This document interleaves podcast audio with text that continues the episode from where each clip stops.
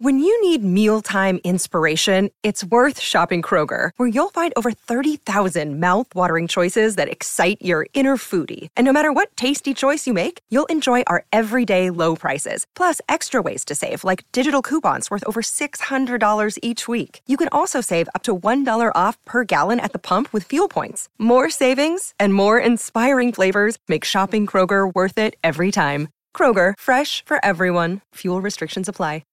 You're listening to The Gold Derby Show on the Gold Derby Podcast Network.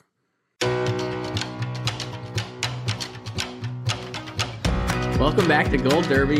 Christopher Rosen. I'm joined by Joyce Ng. Joyce, it's, it's a wonderful day for Oscar. Oscar, Oscar? We're not doing Oscar's playback. What are you doing? Oh, yeah. Sorry. No, we're talking no. about our Oscar picks, though, Joyce. Um, yeah. Our we early Oscar picks. Back in not, March. Not that early. No. But back in March, we made picks right after the Oscars. Yeah. Um, on March fifteenth. I and think. Now we're back. We're recording this on August twenty-second. So it's a few, uh, maybe a week before Telluride is announced and all these different things. But we've got a good sense maybe of what we're going to see in the fall. And so we're updating our picks. Are you excited? I mean, they've already been updated the last couple of weeks anyway. But the they're they're pretty different, I would think, from what I had in March, which I did not bother going back to see what I had. I gotta say, we're gonna go through all the top eight categories. So best picture, best director, best actor and actress, supporting actor, supporting actress, adapted screenplay, and original screenplay. I was pretty impressed with, at least on picture, how I've pretty, I, I have still have seven of the ten that I had in, in March, whether these end up being actually right. I think we did this last year. One of my movies maybe got in, and I think maybe two of yours got in from March. Well, also, how are we, like, counting things that are not this year? I think we're not going to, like, we're not going to take are, it. Are we long. penalizing ourselves? No, we're not going to take it now. We're just going to say tough shit. So Blitz was one we both had, I think, in March. Blitz I mean, last is, year, everyone had Killers of the Flower Moon. Correct. And neither, that didn't come out. And Blitz is another Apple movie that will come out next year. So, uh... We'll start with best picture. I'm just going to go through them, Joyce. Best picture for me. And then I'll give you. So I guess I'll do my March picks and my August picks. Then I'll tell you your March picks. And then you You're can gonna tell me. You're going to surprise me with what I had. How yes, good or bad I, I was, have the list. How bad I was. You're not that bad. I have the list, but I didn't share it with you beforehand, which makes it even fun. So in March, I had Barbie. Good job, self. Uh, Blitz. The Color Purple. The movie Dumb Money. Dune Part two. Killers of the Flower Moon, Maestro, Oppenheimer, Past Lives, and Poor Things. So of those, the only one that's really not coming out right now as we record this is Blitz. It's not scheduled for this year. Uh, Dune Part two, people are still whispering that it might not come out. I'm pretty sure it's going to come out. Dumb Money is at a TIFF. And there you go. Uh, for August now, my updated picks. I have Anatomy of a Fall, Barbie, The Color Purple and Dune Part two, The Holdovers, Killers of the Flower Moon, Maestro, Oppenheimer, Past Lives, and Saltburn. So the three I dropped were Blitz, Dumb Money, and Poor Things, and the three I added were Anatomy of a Fall, The Holdovers, and Saltburn. And I gotta say, it was really hard not to put Air in there, Joyce. Really hard. I mean, I saw Air a week after we did this in March, and I didn't have Air anywhere, and I was like, I really want to put Air somewhere. And now, five months later, I still don't have Air anywhere. Spoiler alert. I, I feel like it's a great movie that people really liked, that's incredibly watchable and very timely for the era of we're in, where Hollywood labor is on strike. And I think that people will appreciate the message of the movie and certainly in the industry and itself. And also Matt and Ben's uh, production studio? Correct. All of those things li- line up really well for a, a solid showing on Oscar nominations day. That said, until we see some of these other movies and see what falls out, I have movies here that I I, I have predicted that I'm not sure will will stay in the race, but I'm going to keep them in there. And I think Air is like right on the bubble of it could move back in or in, uh, depending on how the rest of the season plays out. I don't think it's like automatically out, let's say. Yeah, I, it's like very borderline in a lot of categories. Like I was really close to putting it into original screenplay. Yes, and I could make a case for actor and supporting actress, which we'll obviously talk about as well. Uh, but yeah, so Air was a tough one for me. Uh, and now I'll do, I'll, that was maybe my eleventh, let's say. And now I'm going to do your picks for March, Joyce. boy, really solid stuff. Great job, Joyce. Blitz, which is not coming out. The Color Purple, Dune Part two, The Holdovers, Killers of the Flower Moon, uh, La Chimera. Chimera? What do you think it is? Chimera. Chimera. Maestro, Oppenheimer, Past Lives, and Saltburn. So a lot that I added here, like Holdovers and stuff. What do you got now, Joyce? Now I have Anatomy of a Fall. Uh-huh. Barbie. Okay. The Color Purple. Yep. The Holdovers. Mm-hmm. Killers of the Flower Moon. Maestro. Oppenheimer. Past Lives. Saltburn. And The Zone of Interest. I got rid of Dune. Wow. So yeah. I also thought I would say The Zone of Interest I have represented elsewhere, which I guess we'll do soon in the director category. Uh, I picked one of the Cannes movies. Anatomy of Fall won Palme d'Or, and Zone of Interest was basically runner-up. Mm-hmm. Uh, Zone of Interest is ne- uh, A twenty-four, and Anatomy of Fall is Neon. Both are expected to be big critical faves. Mm-hmm. I just was like, Zone not of Interest sounds, enough room for both. Well, not just not enough room for all. So, Zone of Interest sound, sounds like a, let's say, a, a difficult material. Yes, yes. So I was like, I think Anatomy of a Fall, which seems more, and I haven't seen either of these, so, but based on what I read, Anatomy of a Fall seems more like, if not a thriller, like a courtroom drama and a domestic drama, and like kind of like a lot of aspects of things that make it, even if it's long, I think it's over two and a half hours, mm-hmm. uh, that make it like kind of like something that is an easier sell than The Zone of Interest, which is about the Holocaust, but told specifically from the point of view of Nazis living near Auschwitz, uh, and shown in very static shots, it seems, and long takes of their domestic life while the horrors go on around them outside the frame, which sounds like a great movie, but I'm not sure it has enough broad Academy support to maybe make it in. But I would say it's definitely in that like Air, Zone of Interest were also on my thoughts, at least, but that's a good one.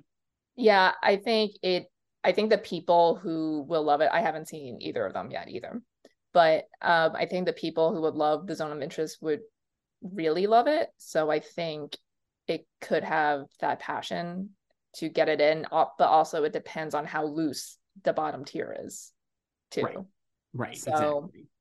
And then like Dune, I just dropped because I I can see it just being like, you know, like a sequel that does not perform as well as the first film. Like, I think I'll still get a, a ton of craps and stuff.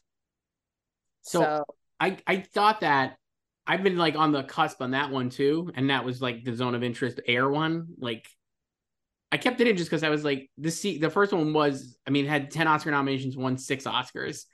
Uh, I have no doubt that all the craps will still be in major play. It just feels like an Avatar to me where it's like, I don't know, even, you know. But do you think like it will be as big as Avatar? I don't think box office wise it will be as big as Avatar, but I think industry wide it'll have as much respect as Avatar and just kind of get in. And people are going to be like, well, I really liked it the first time. The second movie arguably will have like maybe be slightly better because at least it has like a resolution, right? Like, uh, so I, I kind of think that it would get in. I, I don't think it's like a guarantee. It feels like it could easily miss, like you're saying, especially if it's like, if it's at the bottom, you know what I mean? Like something like Zone of Interest maybe could get in with more passion if there's a small but strong minority of people who really like it. And Dune is like, everybody's like eighth or ninth, and then maybe it drops out.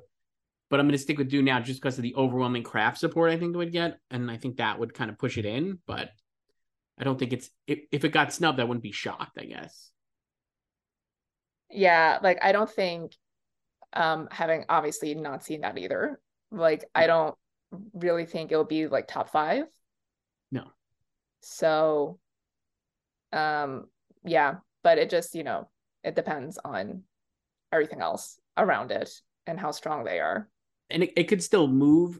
Like the two movies that was like actually torn on two to predict, but I kept them in were Dune because of the date, and Color Purple I feel like is definitely one that could easily shift because it's like a late December release, and it definitely needs the support of its actors because the cast is, I think, its big selling point. So if there's like still a strike or they're not able to mount the right kind of campaign for it, uh, I could see Warner Brothers maybe kicking that to twenty twenty-four. But there's no real speculation about that. I'm just like wondering. No, I mean, well, a couple weeks ago when the strike started, it was the actor strike, I think, and one of the producers said, like, that because there was, I think there was a report in like the Times or something speculating that it could be moved, but the one of the producers said like it's staying, but you know, who knows, that was a month ago. um I mean, Oprah is promoting it. Yeah. And, and I mean, like, that's what I'm uh, I, I think it will still get in, obviously, but I was like unsure if it's not there, obviously. I think that opens the spot. The other movies I thought of, like I mentioned, Air and Zone of Interest, which you had.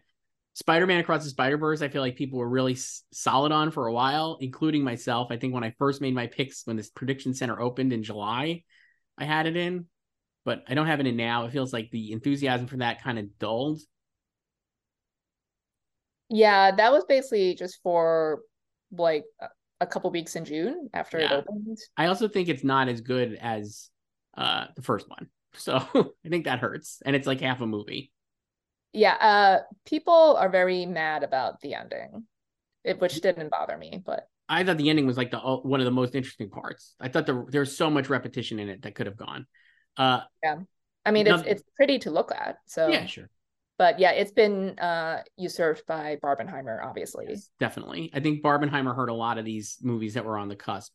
The other one I was wondering was Napoleon, uh, Ridley Scott epic, that maybe you can get in on the back of its crafts, but. Like, I'm not sure. Not, like, again, haven't seen it. Only going on, like, the trailer. Looked pretty cool. But it looked like something we've seen before uh, a little bit. And this type of movie. Like, like another Ridley epic, like, historical epic that will not pan out. Right. I, I loved for it to pan. I'm hoping it pans out. That would be cool. Um, Poor Things I had in and now I don't. I still think that could be a contender, but it looks pretty strange. Yes. It, um, it was always going to be strange. Yeah, I think The Favorite was a little more down the middle as a costume drama, even though it was very arch. This looks like like a omelet directed by, uh, I don't even know, Tim Burton. Oh. I don't know. It just looks very weird. I, I think it's good. Like they've, we know that they've embraced Yorgos already. Yes. So. I'll give you another one that maybe is recency bias because it just came out with the first look and you're going to laugh in my face. But I was also thinking of Nyad. Because I'll have, I have that movie represented. Because of those pictures yesterday? Well, I have that movie represented elsewhere, which I guess we'll do in a minute. And it, the fact that it's like an inspirational sports drama, basically, it just feels like something that people will have a root, like will be a good, like an audience kind of movie, right? Like that people are like going to leave feeling like thrilled with. And I don't think it's out of the question that it could like generate enough momentum to get in to Best Picture as like kind of an underdog story drama that gets in. Well, so Netflix has a lot of stuff, That's but I think problem. It has a good Netflix spot because it's going to be on Netflix on the on November third, right? Right. I think that's a good date for it. Like, I mean, I really think it could be like a dark horse Best Picture contender, especially if it's good. If if it's not good, or if it's just like if people are walking out of that movie, if it's when just it premieres, an Annette vehicle, if it's just an Annette vehicle, people are like, you know, Annette Bening is great in it. If you start hearing that or seeing the tweets, like, boy, Annette Bening just. Uh, iconic performance, then you're Look like not swim. not not Best Picture. But if it's like, oh man, I really like that, like, you know what I mean, like I think it's like an Air, like kind of like an Air type movie where you're gonna leave it being like, yeah, like hell yeah, old school drama, Hollywood drama, doing the doing the inspiration. I don't think it's off. It's not outrageous to expect it maybe getting a Best Picture nomination. No, um, it. I think it it would be. Like if, if, yeah, I can see it being an, an audience, like a, a general public hit. Right. You know, and then that like, that has like the broad, it's like, it's very saggy. Yes. It's saggy. It's uh Toronto-y. Mm-hmm. So like, it yeah. could be an audience award the winner. People's, people's winner. Yeah. You know what I mean? Like, so that it feels like all of that, or at least a rate, like rank in the audience award, right? Like for Toronto, maybe like runner up or th- third runner up. And you're like, maybe people start taking it more seriously. I, I I don't have it in for Best Picture though, so I'm sticking with like the big big dogs, as it were. I don't either. Um, what I mean, like I, I mean, we I think we both listed these alphabetically. Yes. But what would you have winning? Oppenheimer, yeah. all the way for me. Same. I think Oppenheimer is gonna like. It would take a. For me right now on August twenty-second, it would take a lot for me to think it won't win. I think it touches. All the bases to me. Uh, it's a crowd pleaser somehow. It's a huge hit. Uh, it's filled with actors who are beloved from a director who's like at the right time to finally get recognized, with the right material to finally get recognized. Uh, I don't know. It feels like both incredibly old school Hollywood and also modern because of the way it kind of like takes a critical eye on a lot of things about American politics. Uh, I just think it's like pretty set. I, I have that. And I have Barbie too. I think Barbie could be a very strong contender as well. So I have Barbenheimer one and two in my, in my picks. Um, I don't have them one and two, but I I think Oppenheimer uh, can win. I I feel like it it shouldn't be like looked at or pegged as like the the front runner right now or like heading into the fall. Like I think that would be bad for it, and I think it's good for it right now that there it still has Killers of the Flower Moon in front of it, because I think that's what a lot of people still have or are anticipating. Um, you know, once it opens in the fall. Mm-hmm. But yeah, I know, I agree. I think Oppenheimer has the the cross appeal that you need to win on a preferential ballot as well. Yes. It feels like a movie that everyone, like I honestly have not seen very many people be like, I didn't like it. I, in real life. In real life. Yeah. I mean, I think like people are like Barbie, I think is it not, not just from conservative hacks. Like Barbie is more slightly more polarizing, I think, than like Oppenheimer. They're both very well liked, but I think like Oppenheimer was yeah, like, and I think well because I think you kind of just know what to expect from Barbie in a way, you know, mm-hmm. like generally, obviously you don't know like the plot details unless you've read the script, but like with Oppenheimer, yeah, like you there is a version of that story where it's just a straightforward biopic, which would have been hella boring. Mm-hmm. And it would have not generated this reaction that it did, or, you know, make, you know, almost eight hundred million at the box office right. with repeat viewings, you know, and for a three hour talkie, basically. But like the way it's, it's structured um, is interesting. And like the way he ties everything together thematically is amazing. And just, yeah, like it, the timeliness of it all. And I think like, you know, like the past, um, like couple years, like you, we've had, or or like the the the feeling is that like, oh, um, you know, like the the films that have been winning are like the underdogs of like that are feel good, and there's like a rooting factor. Obviously, Oppenheimer is not an underdog, and it does not end on like an ostensible feel good note. But I don't think it it ends on a downer e- either. I don't think it's like bleak or like remote, like let's say like Power of the Dog is, right? It's like, not it's remote, like, but it is not positive at the end. No, it's not positive. Like it's it's not feel good. Like no. like I said, not feel good. But I think it's powerful. Like yes. you leave that movie talking about the ending I, with people. I, yes, I I also think so. I I don't I don't disagree. Obviously, you can't. It's hard to call Oppenheimer an underdog because it made almost a billion dollars, and it's like like. Christopher Nolan movie, but I actually think being positioned with Barbie was like a great win for it because it is the underdog in that aspect. Yeah, right? it's, like, it's, it's now the highest grossing film never to hit number one. Right. So it's like, it's always going to be running second to Barbie. And the fact that the actors all did that mass amount of promo right before the strike and now have been like iced, obviously, I think helps keep it like, even if it goes into the fall, like close to being a front runner. I think it's like tied with the Killers of the Flower Moon at the moment in our odds, or at least like very close behind or right a, a little ahead. Like the fact that it's been like not as it's just been being seen, but not like being like shoved down your throat, I think helps, because then like if the actors start, if, if the machines start rattling up, you know, December, January, February, that'll be better for it too. Right. You know what I mean? Like it won't feel like, oh my God, yeah, we're still talking about it this. It can't have like the target on its back right now. Yeah. I don't even know if people are even viewing it as the one to beat, because I think people no. are still viewing Killers of Flower Moon that way, yes. regardless of what the odds say. Yes, I think you're right. So, um, but any other? I mean, like, what?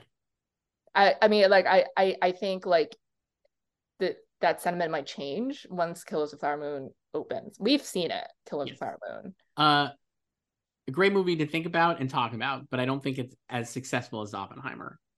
I don't think people will be seeing it five times in the theater, like. They are no, with Oppenheimer. No. So um, any any other movies that you thought maybe were a best picture contender that we haven't discussed? Um, what else? do I have here? Hold on. Um, I, uh, speaking of like Napoleon and Ridley, Ferrari and Michael Mann. So gets the big New York Film Festival bow. I'm not convinced that will make it. And I mean, Michael Mann arguably hasn't made a movie that people have liked in many years. I, I enjoy his movies, like Black Hat. I liked all of his movies I liked, but you have to go back pretty far to find a Michael Mann movie that was like widely embraced upon release. So I'm not going to hold out. Yeah, I don't, I don't have hold my breath either. I, I, maybe it could like sneak an actor, like, I don't know about Adam Driver, but like maybe Penelope Cruz. I don't know. Who knows? Really tough. I mean, here's his last, here's Michael Mann's filmography of features. twenty twenty-three Ferrari, finally. I'm very excited. I love Michael Mann, so I'm psyched for this movie. twenty fifteen, Black Hat was a calamity. twenty, two thousand nine, Public Enemies, not great, Bob. That was your uh, first, first date, date with your wife. Yes. And it sucked. The date was good. The movie was shit. Uh, two thousand six, Miami Vice, which I love, but was not liked at the time. And obviously now has gotten like a second life online. two thousand four Collateral. So you have to go back to two thousand four basically to find a movie that was like a strong Oscar movie for him. So not that, I'm not going to hold my breath for Ferrari. Um, how about Next Goal Wins? It's finally coming out. Yeah. Also not going to hold my breath for that one. Uh, I'll give you one that we didn't mention, that another one I'm not actually sure if it's coming out, is The Boys in the Boat, George Clooney's movie. Uh, it it, it was supposed to be like Christmas, right? Yeah, I think it's still supposed to. Yeah, it's another it's inspirational drama. I read the book like ages ago, and like yeah. we we we we learned when we talked about The Tender Bar. God, I love George Clooney, but uh, his directing stuff is is sometimes hit and miss, or at least like not widely embraced by the Academy. Let's say. Yeah, uh, I mean, he just has good night and good luck. Right. So. I'll, I'm excited for Boys in the Boat, uh, but I'm not ready to put it in there. I think that that is definitely the type of movie, though, that if it has the right push and it's good, could get like move very quickly up the up the ranks once it's screened. I mean, you know, I'm into it because it's Olympics, like right. So uh, let's move on to the directing category, Joyce. So in March, I had Yorgos Lanthimos for Poor Things, Steve McQueen for Blitz, swing and a miss.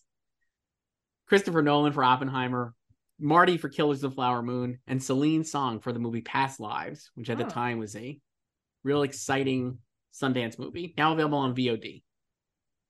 Yeah, as of today. So, so now in August, here are my picks. Greta Gerwig for Barbie, Jonathan Glazer for The Zone of Interest, Nolan and Scorsese, and then uh, Justine Triet for Anatomy of a Fall. Triet? How do you say that one? Uh, Triet. Triet, Triet, so, Justine Triet for Anatomy of Fall. Um, and you, so I'm, I'm shocked you're not wearing your Greta shirt. Well, it's too hot. Uh, wait until this. Wait until the fall. You could turn uh, on the A C. Uh, people I thought of to put in here, um, Celine Song, who I dropped. I'm just like, this branch is always very insular. I think Greta actually is maybe in on the in crowd, and the fact that Barbie was such a success and so much of her. The reason it's a success is because of her directing. I feel like she's in kind of almost. So I dropped her. Um, Alexander Payne, I thought of putting in, but I think the two Cannes uh, successes will get in here. Certainly we've seen this branch go for like internationally international flavor. And I just think like Nolan and Scorsese are going to take up all the white Gen X boomer male energy here. And so like Denny Villeneuve will not get in. And, uh, yeah, neither will Payne. And then I also thought maybe, and Bradley too would be in there as well. And then I thought maybe, uh, who else? Let me see. Oh, Emerald Fennell, I thought. But I'm still not sure if Saltburn is going to be like that. Like, I like the idea of it. It seems like Succession-y, maybe, or like that kind of thing. So I'm like very excited for the movie. And she's obviously a past nominee, but I'm not sure if she would get in. I think it'd have to be like a really big deal for her to get in. So those are my five. Greta, Jonathan Glazer, Nolan, Scorsese, uh, try it, treat, mm-hmm. try it, try it. Sure. So you, Joyce, you're gonna you're gonna just butcher that all season. Never once get it right. Uh, you in March, Christopher Nolan for Oppenheimer, Steve McQueen for Blitz, Alexander Payne for The Holdovers, Alicia Rohracker for uh, La Chimera, and Martin Scorsese for Killers of the Flower Moon. So what do you got now? Now I have uh, Jonathan for The Zone of Interest. Right. Nolan. Huh. Um, Alexander Payne. Okay. Scorsese. Uh-huh. And Justine Triet. Okay. So you have Payne and I have Barbie and Greta. Everything else yeah, is same. I thought about Greta instead of Jonathan. Interesting. And then I didn't do it. So you think Payne is like pretty set? Um. Well, apparently I had him in March. You did. So, so. good for you. uh, I'm just going to ride him as long as I can. Ride us out. So. uh, sure. I, yeah, I can see Greta getting in just for like the the success of Barbie. Yeah. Right? Like, I don't think she would win if she got in. No. So. She, that she's already gotten in once, I feel like puts her in the club, let's say. Can have another Barbenheimer rematch with her. And I I really think that we're going to want that also. I think people are voting them. Like they both lost last time. Right. Um, yeah, everything else. So Payne, I mean, I thought Payne, like I said, I think, I just think there's not going to go with him, I think, but we'll see. I don't know. The trailer looked fine, looked good. He's obviously had success as a director previously, so it makes sense, but I'm not sure. Nothing else. Everyone else feels like pretty set here. I don't know. Um, I wouldn't say it's like set. Um, I mean, neither of us have Bradley. No, he didn't get in last time. So for Bradley and for Denny, that they didn't get in last time is why I don't have him in this time, basically. And I think that having Nolan and Scorsese there hurts Bradley and Denny. Marty, who's also a producer on Maestro. Correct. Yes. Um, I'm very excited for Maestro. I think it's going to be good. Very excited to see Bradley Cooper and Star Is Born World.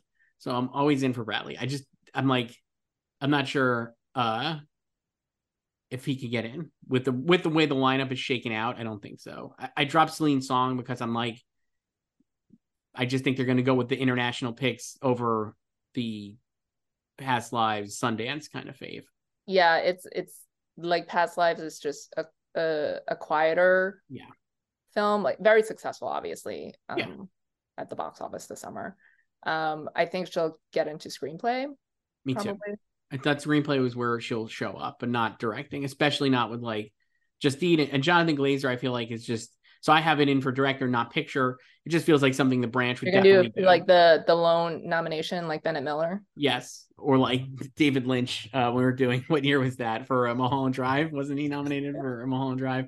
Yeah. I just feel like this is like a great director nomination, uh, incoming, but maybe not picture. Yeah, I just I went with him over Greta just because of how idiosyncratic the directors can mm-hmm. be that branch. So, but I can see like if if. Greta like picks up steam, you know, during the season. Mm-hmm. I guess they're getting in. So who do you have winning? I have Nolan winning. Same. Just feels like an ascendant. Uh, I don't think. So I, I have Gre- I have Nolan, Greta, Marty, Justine, and Jonathan. You're just gonna have Barbenheimer. But I was like, I don't think Marty's gonna win for Killers of the Flower Moon. I don't think it's the type of movie he would necessarily win for, and I don't think. Even though I think if it ends up being like, this is not, not, if it ends up being like his last major movie, I think there's a lot of, it's very like, it's a movie I'll definitely think about a ton. And it feels like it'll have a long life outside of award season, but I'm not sure it's the type of movie that he would win for now. Um, I think people want him to win. I think they do. But I just think that Nolan and Oppenheimer is going to be too tough. Yeah, like I think it's, I mean, they're they're such different films, so it's really hard to compare them. And yeah, Killers of the Flower Moon is is such a, it's a great Marty flick because like he, there, there are, you know, elements of like a lot of his old stuff. Yes, it feels, too, you know, it, it does feel like that. And yeah. I think if you view it as like, whether or not it, like, it's like kind of like Fableman's, it's not like Fableman's at all, but you know what I mean? Like, remember how Fableman's, it's not his childhood.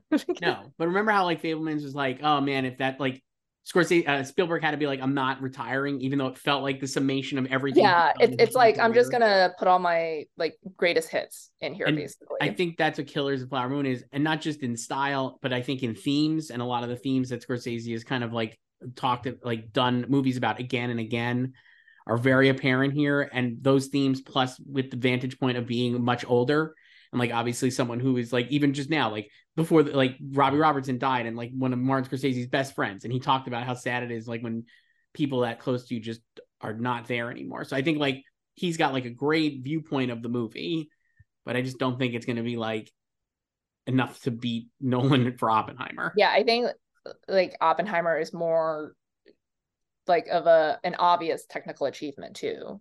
Yes, you know, um not that Killers is not, but um and I I do like the ending of Killers a lot. It's it's a big swing. Love the ending, and I think it's like something people will really be talking about a lot. Yes, it's already been spoiled in one of the reviews yes. out of Cannes, and yes. people got very mad about that. Yeah, both those reviews that were spoiled have like now spoiler warnings on top. It's really funny. I went back and looked at them. Um, I I also yeah. think if Nolan doesn't win, he'll never win. This is like, then he'll never get another. Then he'll just be, he's the guy who's not going to win, and he get like a like an honorary Oscar at some point. Because if this, he can't win for Oppenheimer, it's hard to imagine him winning for anything. Yeah, I think it just ultimately depends on like which film like they feel more passionately about. Right. Like in the end, like is it Oppenheimer or Killers of Flower Moon? Like right. I can see Killers being more the respected but not loved film. Exactly. This is so, and I think also like we've seen in the past decade in this category, like they've been giving wins to mostly to people who've never won before. Yes. Like obviously you have um Iñárritu and Cuarón winning again, but Del Toro, like the Daniels, the Daniels, like, Jane yeah. Campion. I mean, I think Nolan is more like Del Toro or Jane Campion. Yes, obviously, like he's he's a veteran, but yeah, it's um, you know, like they've they're not afraid to go to someone who has not won over a legend who maybe should have another Oscar. Right. So. Um, this category felt like less, I mean, like in our odds, Celine Song and Denis Villeneuve are both in, but we, I have them both out. And I think they're, you know, we just said like why we think they're going to kind of both be out. I don't think, it, you know, Bradley obviously is a top choice. The only person we haven't really mentioned on the odds is uh, Blitz Bazawule for Color Purple. But I'm waiting to see how that movie is before considering him more seriously. Yeah, because I can see the the film getting in without him. Yeah, just seems like an you know uh, kind of thing that would like a new a newcomer relatively compared to like the people they're competing against makes it. Um, how about Fincher for The Killer? So I would love to see it. Uh, I think he could also get in as like a lone directing nominee for not ha- not having Best Picture. Uh, the movie sounds awesome, and it seems like Michael Fassbender could be like really good. Uh, that's when I'm waiting to see the re- the reviews out of Can- uh, Venice for, basically, to see what people start saying before think wondering how it'll play. Yeah, I mean the, the date is not bad either because it's on Netflix on November tenth, right? Right. I think like a November date is good. Always.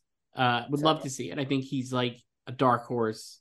Like I said, I think Emerald Fennell could be really, if the movie is like great, I think she would easily be under more in consideration, you know, so. Um, how about our guy, Ben? No. Even with Air getting in for picture, I don't think Ben would get in. Uh, but I do think it's a great, he did a great job directing it, but I don't think it's like a directing achievement that gets recognized. He and Bradley are in the same boat. Yeah. Um, other people I thought of, but I don't think it depends on the movies. But like Jeff Nichols back for with Bike Riders, I think if that movie is like great, he could probably warrant consideration. Uh, Ridley we talked about, but I'm like, who knows? Uh, I guess um, that's about it. I don't know who else. Uh, well, we haven't mentioned May, December, because neither of us have it in Best Picture, but Todd Haynes. But I don't think so, because they're just, they don't seem to be into Todd Haynes. No. And I have it actually represented pretty well later here, but I don't think picture or director are in the cards for it. Um, how about uh, Sofia Coppola? For I Priscilla? Thought of her too, and I think Priscilla could maybe be a contender, but knowing how Sofia Coppola makes movies, no, I would say no. But it's like it's like it's like a man. It's not going to be like flashy Elvis biopic, right? So it's going to be like more mannered and like stately.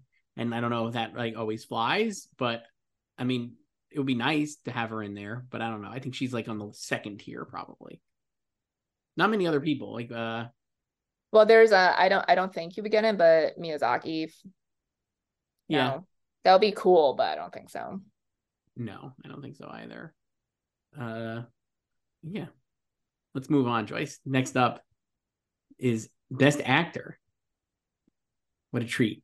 In March, I had Bradley Cooper for Maestro and Leonardo DiCaprio for Killers of the Flower Moon. Then I had Coleman Domingo for Rustin, Ed Harris for Long Day's Journey into Night, which is not out this year, so cross him off, and Jonathan Majors for Magazine Dreams. Oh, good job. Ugh. Uh, so now I've got Bradley and Leo still. I've got Paul Giamatti for The Holdovers, Barry Keoghan for Saltburn, and Cillian Murphy for Oppenheimer. You had a lot of these people already in, in March. Um, that feels like, this feels like a pretty, not easy category, but like, there's like five pretty obvious people, plus Coleman Domingo for Rustin. The reason I didn't put him in is because I don't have Rustin in the Best Picture race, and I have these other five movies all nominated for Best Picture. But I think Coleman Domingo is probably sixth or fifth, depending on what you're looking at. Um, anyway, your picks.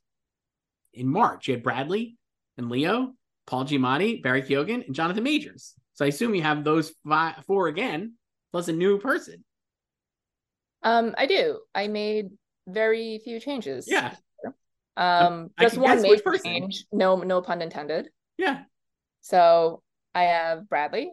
Yeah. Leo, Paul, Barry, and Cillian Murphy for Oppenheimer. So we have the exact same five. Uh, I mean, I, I've had this five probably since July. Sure. Yeah. So I haven't really changed it. So. So Barry, we both have like Afterglow nomination, big leap up to the lead category seems to make sense, right? I mean, yeah. Why would he not get in? Coleman is, I think, the people's choice and beloved actor who uh, maybe is ready to make good. I think we both have him represented in another category, so he'll still be an Oscar nominee this year in theory, or next year as it yeah, were. Yeah, I think he. Like, yeah, people want him to be nominated. And this is another one that was delayed from last year. Like, people were predicting him last year, too, for Boston. Um, and it was pushed it this year. So um, I thought about him, but I just, I mean, I didn't put him in, in March. So I was like, I'm just going to yeah. keep him out still. I took him out uh, for Barry, basically. Um, yeah, nothing. I mean, like, this is another category. Like, we've seen last year, Best Actor was a little loose because we were predicting Tom Cruise to get in. So uh this year also yeah. feels a little loose. Uh, so I mean, I don't think it's it's loose. There's just kind of like, it's like top heavy, I guess. And then we're just kind of like banking on like Barry and Paul to make yeah. it. So um, like, I'm not convinced in a stronger year Leo would get in. I feel like Leo would be like the Viola Davis here. A lot of four fives. I don't think there's going to be a ton of passion for him with the number one votes. That said, have a really tough time finding literally anybody else who could knock him off. So I have him in, but I've toyed with taking him out many His times. Is, is interesting because I, I I like him a lot in the film, and it is kind of a different mode for him because he has to, um, like basically, you know, deal like juggle two sides, like with De Niro and Lily Gladstone. He's yes. like caught in the middle. Um, his best scenes are when he's ordering around like petty criminals. Really fun. It, it's great. I love watching Leo be funny. Well, I love watching Leo be funny, obviously, because he's really good at it. And I love watching him like kind of be a weasel. But I've been thinking about the movie. I was like, he's kind of got like it's, I guess it's a mix of the two Departed parts, right? Like it's a mix of Damon and, and Leo in Departed, like, because Leo's got to play like kind yeah, of he, double. He has to be like a little obsequious. But I actually think, I was almost wondering, would it be a better movie if Damon was in that part instead of Leo? Mm. And what, like Leo will be an heir? Well, I don't know. Uh, um, I, I don't not, know. Like... I mean, I, I think like he... Yeah, I mean, I remember when like the the reviews came out in May after the Cannes premiere, but you know, he got great reviews and a lot of people were like, oh, this could be number two for him. I don't think so. Like, I don't have a problem if he were to win this as his yeah, second yeah. Oscar. Sure. But um yeah, I don't I don't know if it's like like undeniable, so to speak. The IndieWire yeah. headline that was like greatest performance of his career. I I, t- I have notes for David Ehrlich on that one. I think he's wrong. I mean, but, like Departed, Wolf of yeah. Wall Street, and, and many like, many other movies. Once Upon a Time in Hollywood. So if you can, I, I could think of like five or six movies off the top of my head uh, that he was better in. Yeah, that like said, he's he's really good, and I like him, and I think um he he will get in, and yeah, um. Yeah. But then so then like in, in March, I just um.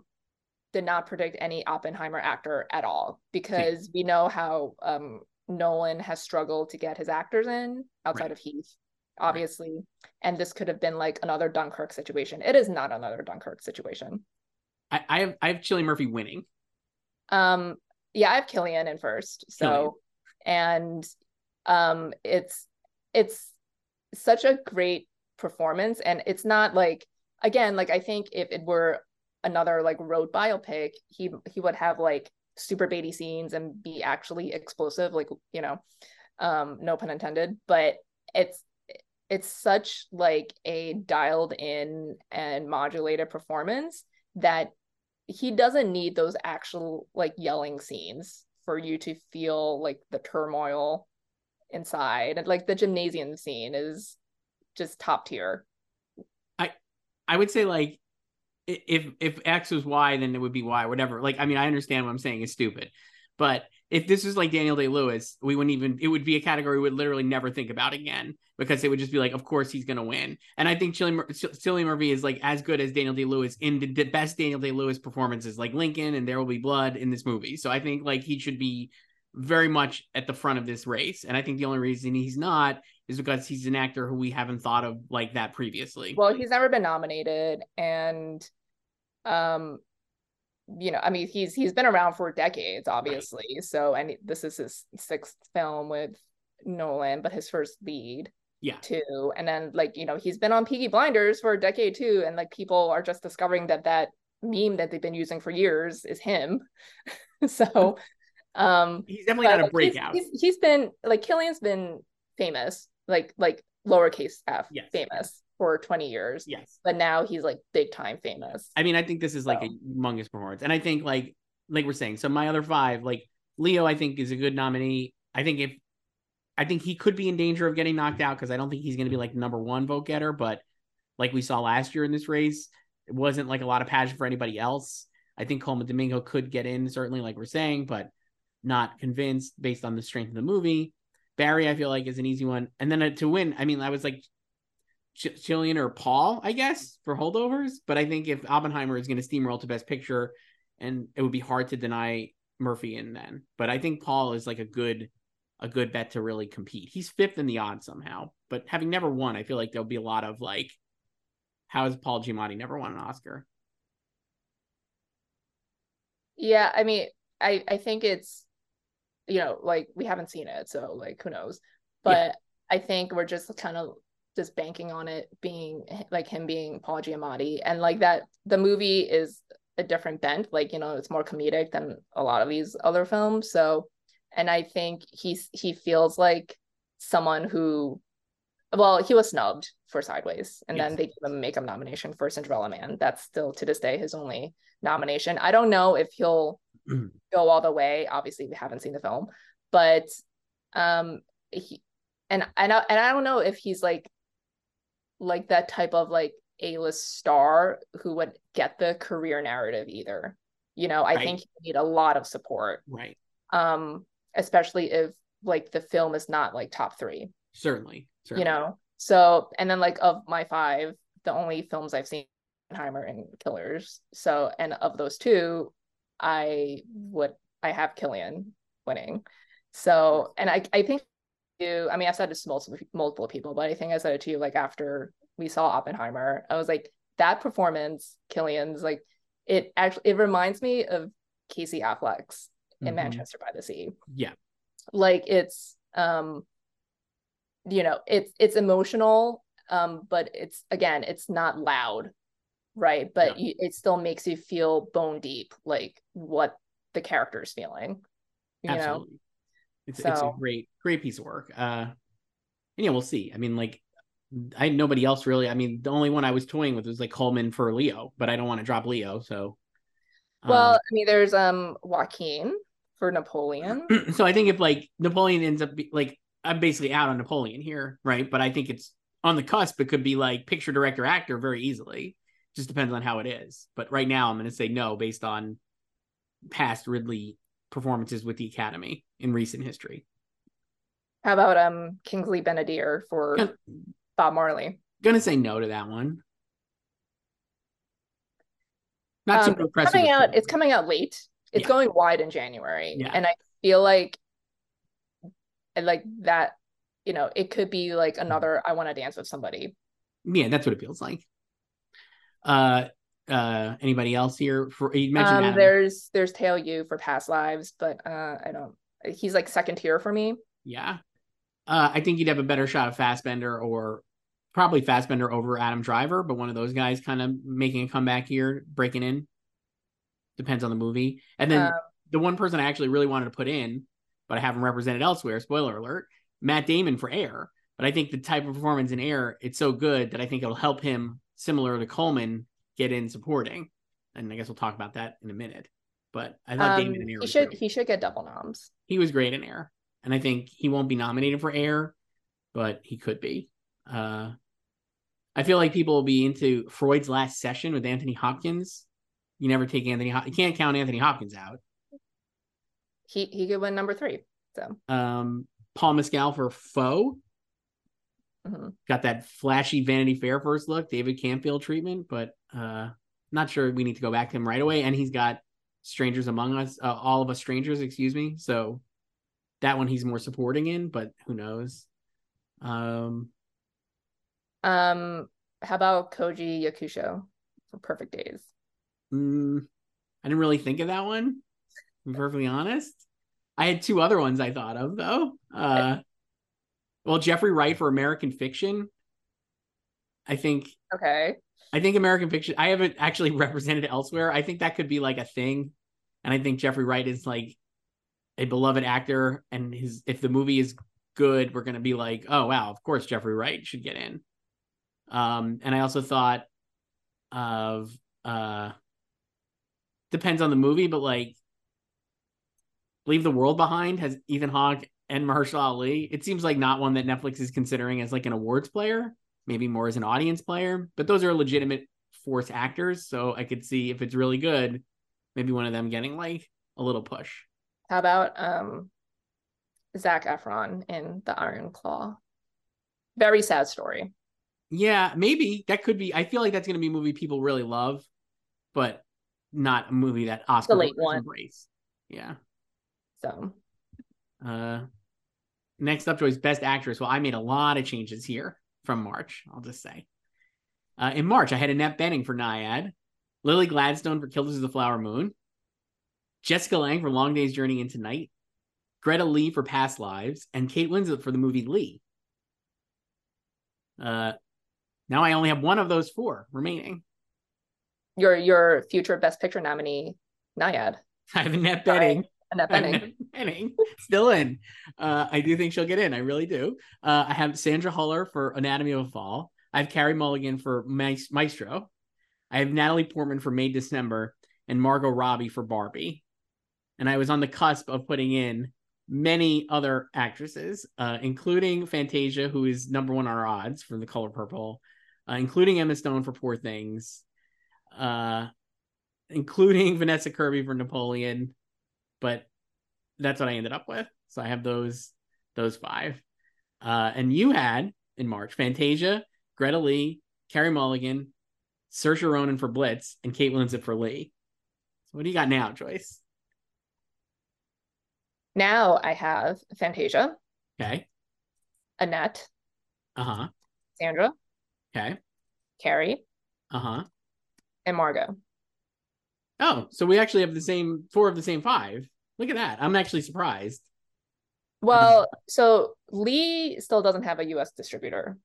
Yes. Um, That's so, why I don't have it in.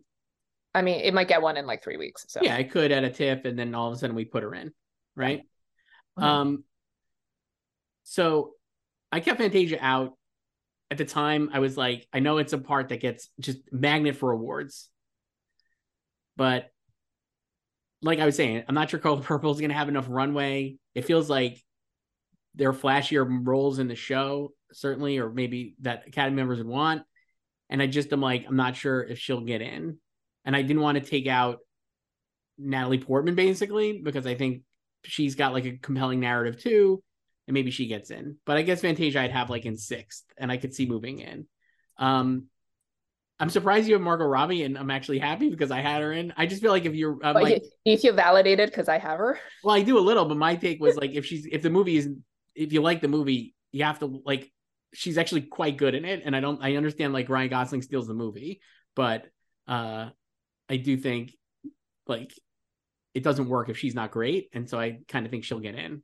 Um Yeah, I don't know. That was my take. Yeah, I I put Margot in because I feel like like she is great in movie, and yeah, like she she does have she provides the, like you were saying, the emotional backbone to it. Um, like all her scenes with uh Rhea Perlman. Yeah. And um like I think she will win the Comedy Globe easily. Mm-hmm. Yep. So, and I could see her like, you know, hitting SAG, like super populist. It feels like she'll hit all the precursors and then maybe get in. I know, or she could be snubbed. She could be snubbed, but I feel like we were, I mean, like people were p- predicting her last year from B- Babylon, which she was great in, but like this is a way more easy, easy movie to, to digest, obviously. Um, and so then my other thing was, is like, how many Netflix ladies will I have? So I have two. So I had three. And, and Carrie. Yeah. So I have three. I think I think Natalie could get in because I think that the movie is the act, like that feels like the thing that people took away from the Cannes debut. And while it might be tough for them to juggle all three, plus they have, I guess, more maybe. Do they have another one? Who am I am I missing anyone, or is it just those three really for them? Um, I mean, they have a ton of So many movies. I mean, like, are you are you thinking about like Pain Hustlers, like Emily Blunt? Yeah, I mean, I guess Emily from Pain Hustlers, or like Phoebe, uh, what's her face? Whenever for Fair Play. My thinking was actually all three are enough different enough that they could all get in. Like they're actually not competing for the same kind of support, right? Like Annette is like the veteran, never won, playing a historic, a, a real person, and like a physically demanding role, like all these boxes checked. It feels like very I mean, easy. Carrie's also playing a real person. Carrie's playing a real person, but like a different kind of real person, and maybe like not as physically demanding, but also like more more traditional biopic-y than maybe even Nyad. And then May December is like, you know, kind of like melodrama, funny kind of arch Todd Haynes thing that like Natalie just yeah, and it's about actors, and she I, I haven't seen it, but like she gives a, a monologue. Right. In the film. Um, it'll be funny if she and Annette do get in because it'll be a rematch. So, so right now, I have Carrie winning, but I I'm not sure that's right. Uh, and I I don't know so- who is winning this. Like, I can honestly see Annette winning. So I thought um, Annette. I actually the person I have in second place though is Sandra Hüller for Anatomy of a Fall, and thinking more of like. She's got Zone of Interest as well, but I think like Anatomy of Fall is like the movie that people will focus on for her performance, and it just maybe feels like a Marion Cotillard type thing where it's like the international actress who is in a movie. It's not a biopic, but like there's n- not a real strong front runner among the others. I mean, Annette could easily win. It's like a lifetime achievement award basically, and maybe she's great in the movie, but we've seen they're not super sentimental. So unless she actually is great in the movie, I don't think she would just win because it's her time. Um, but I put Carrie in first because I think Maestro is going to be a pretty strong Best Picture contender, and I have high hopes that maybe it is Carrie's time, I guess. Kind of like, I don't know. So you have Carrie winning from Maestro, yes, and Bradley not winning anything from Maestro. Correct. It'll be like A Star Is Born again, because yes, Gaga won something. Correct. A Star Is Born. Yeah. So, um, um, yeah, I don't know what who's winning this, because I, I just kept Fantasia in first. Just like, I have to move on. So, so in our odds, Fantasia and Grenoli are one, two. I have neither one of them getting nominated, and maybe that'll be stupid, but I don't know. I went off of Greta. Just I, I just felt like that it, it is like a very quiet performance, and so I I can see it just kind of like getting lost later on in the season if there's not enough support for it. It it feels like the type of movie that needs a big fall re-push, and without yeah. being able to do so because of the strikes, it maybe is going to get that push too late, because we're going to have a lot of these other movies premiering and people getting excited about these other performances, and they're not going to be top of mind on Past Lives when they're ready to start doing like the Vanity Fair, like Greta Lee interview and all these different things. So that's why I took her out. Yeah. I, I mean, I, I, I, I had her in like fifth anyway. Yeah. And then it, because I didn't I was, think she was winning, even if she got in. So if I was going to take anybody out to put Fantasia in, I would take out Portman, but I'm not sure that I will do that until I see both of these movies. So, or at least May, December. I think we'll have a better idea as it screens more widely. Um, Emma Stone for Poor Things. Um, I had her for a couple weeks, and then I just got rid of her. How about Kayleigh Spaney for Priscilla? Um, maybe, I don't know. Could be. How about, right? How about Vanessa Kirby? Is she even lead in this Napoleon? I get the sense she is, and I think people really like her and want her to get nominated, but not sure. Depends on the movie. Like I said, like I could I could add it add it to the list of potential Napoleon nominations I don't have it getting. Uh, Saoirse Ronan for Foe. No, but you know, five months ago, um, I had her for Blitz, so. I will say the the first look at that made it sound like that's a, the the Saoirse show, very uh, dramatic stuff. But I get the feeling the movie is a little slow and small. Haven't seen it. Haven't seen many of these, like we said. Um, yeah, not bad. I mean, pretty solid category. And I don't really know who's the front runner, even though it's Fantasia in our odds. But I'm not sure that if you started asking, I, I think now, it, that's also because you know, like enough people predicted her at first, so then yeah. she was in first, and then when future people were doing it, it's just like like I mean that's kind of what I did. I'm like I I can't spend too much time on this, right? I have to move on. Best Supporting Actor, Joyce, uh completely different list, list for me. Yeah, it's totally different. I went f- off all five of the people I had in March. In March I had Ben Affleck for the movie Air, Harris Dickinson for Blitz, Ben Foster for Long Day's Journey into Night, Corey Hawkins for The Color Purple, and Jesse Plemons for Killers of the Flower Moon. Swing and a miss. So now I've got Matt Damon for Oppenheimer, Robert De Niro for Killers of the Flower Moon, Coleman Domingo for The Color Purple, Robert Downey Junior for Oppenheimer, and Ryan Gosling for Barbie. Uh, love these. No- this is my favorite category because I love all these performances. Uh, haven't seen Color Purple, obviously. Uh, And then in March, you had Willem Dafoe for Poor Things, De Niro for Flower Moon, Coleman Domingo for per- Color Purple, Jesse Plemons for Killers Flower Moon, and Michael Shannon for The Bike Riders. Respect the game. Oh, wow. I don't think you have him now. So what do you got now? I do not. Um, I have Dafoe. Wow, De Niro. Okay. Yes. Uh-huh. I have a lot of D's here, just yeah.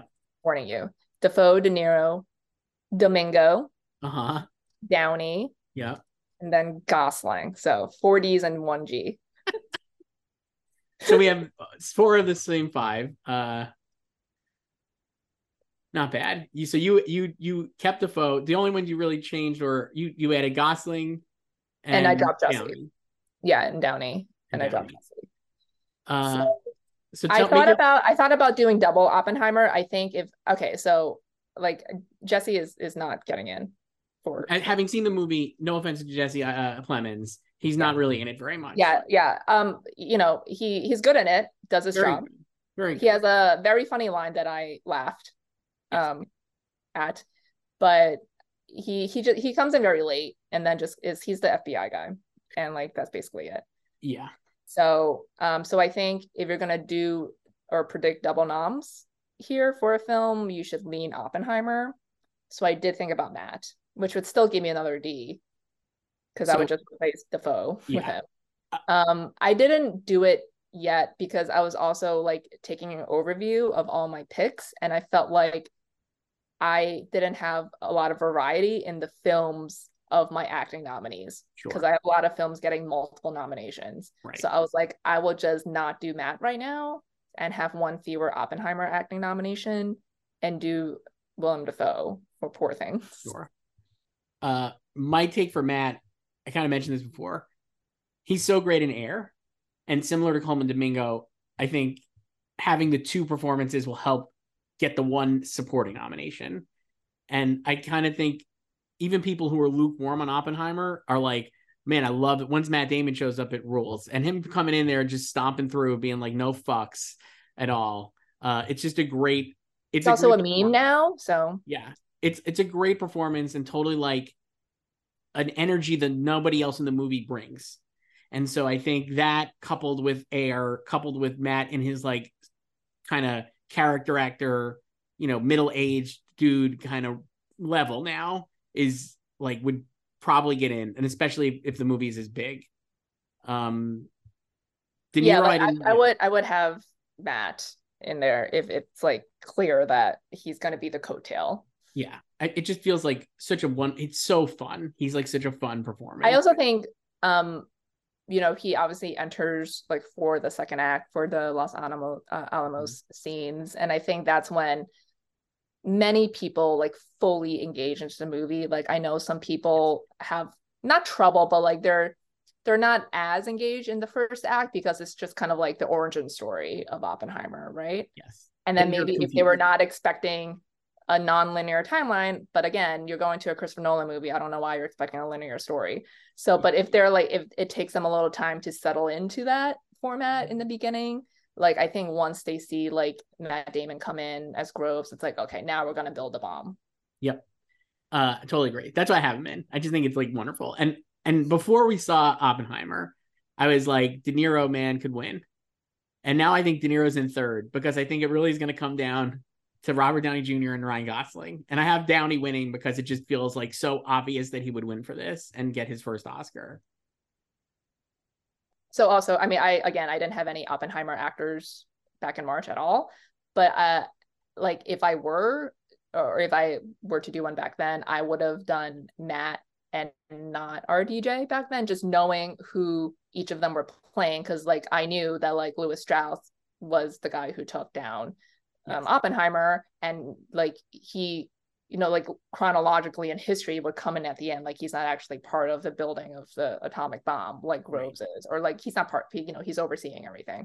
So if, but you know, obviously I didn't know how Nolan was structuring the story, so like the way that structure of like the the dual perspectives and the dual timelines, like he is like um Strauss uh, Strauss is the the secondary character, like the second largest character there, like with his own perspective basically, and then you just see how their lives converge and how they destroyed each other too, and like that, and like the way, because it the story is not linear like that, like he is throughout the film, like he's not just coming in at the end there for a couple minutes like Jesse Plemons is in Killers of the Flower Moon, and he actually has his own arc and storyline, and then the the heel turn if you're not aware of history at the end, you know. So, and yeah, I think he has like a lot of the right ingredients to win, like veteran, beloved, um if if you know he's able to campaign, like just totally lovable, charming, charismatic, he'll give great speeches, it and feels right. Yeah, and it like, and this is like, I think we talked about this, I don't know, in like one of the Oscars playbacks, I think, like, you know, he's done with Marvel, so he's like quote unquote acting again. Yes. And I feel like a lot of people are happy about that too. because his comeback really dovetailed with Marvel. And so like he was great in, like we talked about, like uh Kiss Kiss Bang Bang and like Zodiac, you know, Zodiac. And then he comes back with like Iron Man and Tropic Thunder in the same year, gets the Tropic Thunder like goof nomination, but then is like not really heard from again because he's making Marvel movies. And it felt like we were oh, ready. He did The Judge.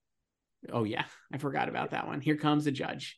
Uh, but again, not really seriously considered in like an awards movie since like maybe Zodiac and Tropic Thunder, basically, right? Like, I mean, like, so like it feels like we were ready to, they were ready to give him an Oscar one of those early years and then never did because the stuff was more populist. But now back in, I don't know, it feels like a slam dunk to me. That said, I could easily make the case for Ryan Gosling winning. Uh, I think he's like clearly the best part of Barbie, and it's an amazing performance through and through. Uh, but I just feel like it is more like the Robert Downey and Tropic Thunder nomination, and Downey is more like the Heath Ledger and Dark Knight nomination, and off we go. But I yeah, I really think Ryan don't... would have a, a harder time winning because it is an entirely comedic performance. Correct. Like he's. Uh, amazing in it. One, and one of his version comments. His version of Push will for sure be on my Spotify Wrapped yeah. at the end of the year. So yeah. I don't I'm not sure about I'm Just Ken. That's good, but I prefer Push. So. Push is great. I do love I'm Just Ken. Future Best Original Song nomination, hopefully. Uh I, I would rather that win than the Billy song, but uh man, it's so it's just it's one of the great, I honestly think it's one of the great comedic performances of all time. I think he's so funny. Literally What do you what do you think? Does. Do you think he'll be lead at the Globes? Yes. And definitely. Win that. And win, probably. Um, I can also see him like hitting everything and then like missing the nomination at the end. I would, I would just frankly be shocked if he missed. I don't think he'll. I think he'll hit everything and get in. Um. Um. But yeah, I don't. I don't think. I mean, it would be awesome if he were to win, but I don't think he's winning. And then like De Niro, I I love De Niro in Killers of the Flower Moon. One of his best performances in decades, multiple decades. He is so funny. He's perfect in it. And I actually think he's got like the best lines and mm-hmm. he's got like, it's a re- it's an absolutely amazing De Niro performance. I think in any other year, I could make the case for him to win, but against Downey and Gosling, he's only in third. But I think if it was like another year, he could easily win. I also don't know, because I think, uh, again, like similar to Marty, like a lot of people want him to win again, right? Want him to yeah. win a third. And, but I don't know if that sentiment is like among the industry or like Academy members. It's like it. like we already know he's won Oscars, and I think they also know that R D J has not won one, right? You know, and it's like I don't I don't like I as much as I love De Niro in this film, I don't think it's like another undeniable performance either. No, it doesn't. You know? It's not, but it is his best. It's definitely his best performance in like a very long time. Like I said, like I'd say, more yeah, like I, I think it's better than Irishman yeah. and Silver Linings. Yeah, it uh, actually combines the stuff he does well incredibly well. So it's he's so fun. I think it's actually like very funny because you mm-hmm. forget that De Niro is like really funny maybe sometimes and like not in like a corny way. And he's so sinister, and he's got like the Irishman like kind of bit plus the Silver Lining kind of bits mixed together, maybe. Yeah, like he, and then because of, you know, his interactions with certain people, like he has to, like in certain scenes, like, you know, he's, he's so sinister and threatening and it's like venomous, right? Yes. And then like others, it's like completely sweet. Like it, he gets to do a lot in yeah. the role, and then his interactions with Leo are great. Wonderful. Um, it's one. It's a wonderful performance. I have no, no negative things to say about De Niro and Flower Moon when he is yeah, so. Good. I'm just. I'm just not sure if there is like, like, like an urge to give him a third one. Right. It'll also be his second in supporting. He'll have. He would have one in lead and two in supporting, two. And then it, it kind of reminds me of like the Irishman year or two, because you know he he was like getting snubbed in places, and then people are also like, oh, it's fine. Like, he'll still get in. And, like, he never got in. Well, that's why I think he'll get in, but I don't think he'll. No. Yeah, like, I think, like, I, I think he'll get in. Um, But, yeah, I'm not sure about the win. And, again, I think, like, Oppenheimer is, like, the the more, like, broad appealing film. Mm-hmm. Like, I do think when you watch Killers of the Flower Moon, like, you will come away really liking De Niro's performance. Definitely. It's great. So... Like I can see it coming down to the Bobs. Yeah. And Jamie Lee Curtis will slowly read Robert De. That's awesome. Uh, in our odds, John McGarro for Past Lives is in fourth. I thought of him, but I'm out on the movie a little bit, so I just think it's a little too small, but I think a lot of critics groups will go for him. Yeah. Um, Samuel Jackson is in, in sixth for The Piano Lesson. No, no, no proof that's coming out this year at all. So uh, I would temper my expectations. Charles Melton is the person I thought of seriously for May, December.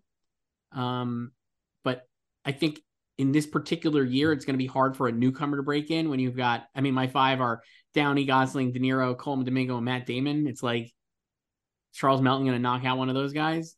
Coleman is a newcomer, I guess, but not for maybe an awards nomination, but he's like very beloved actor who's worked for a long time with everybody. He's an Emmy winner. He's going to lose.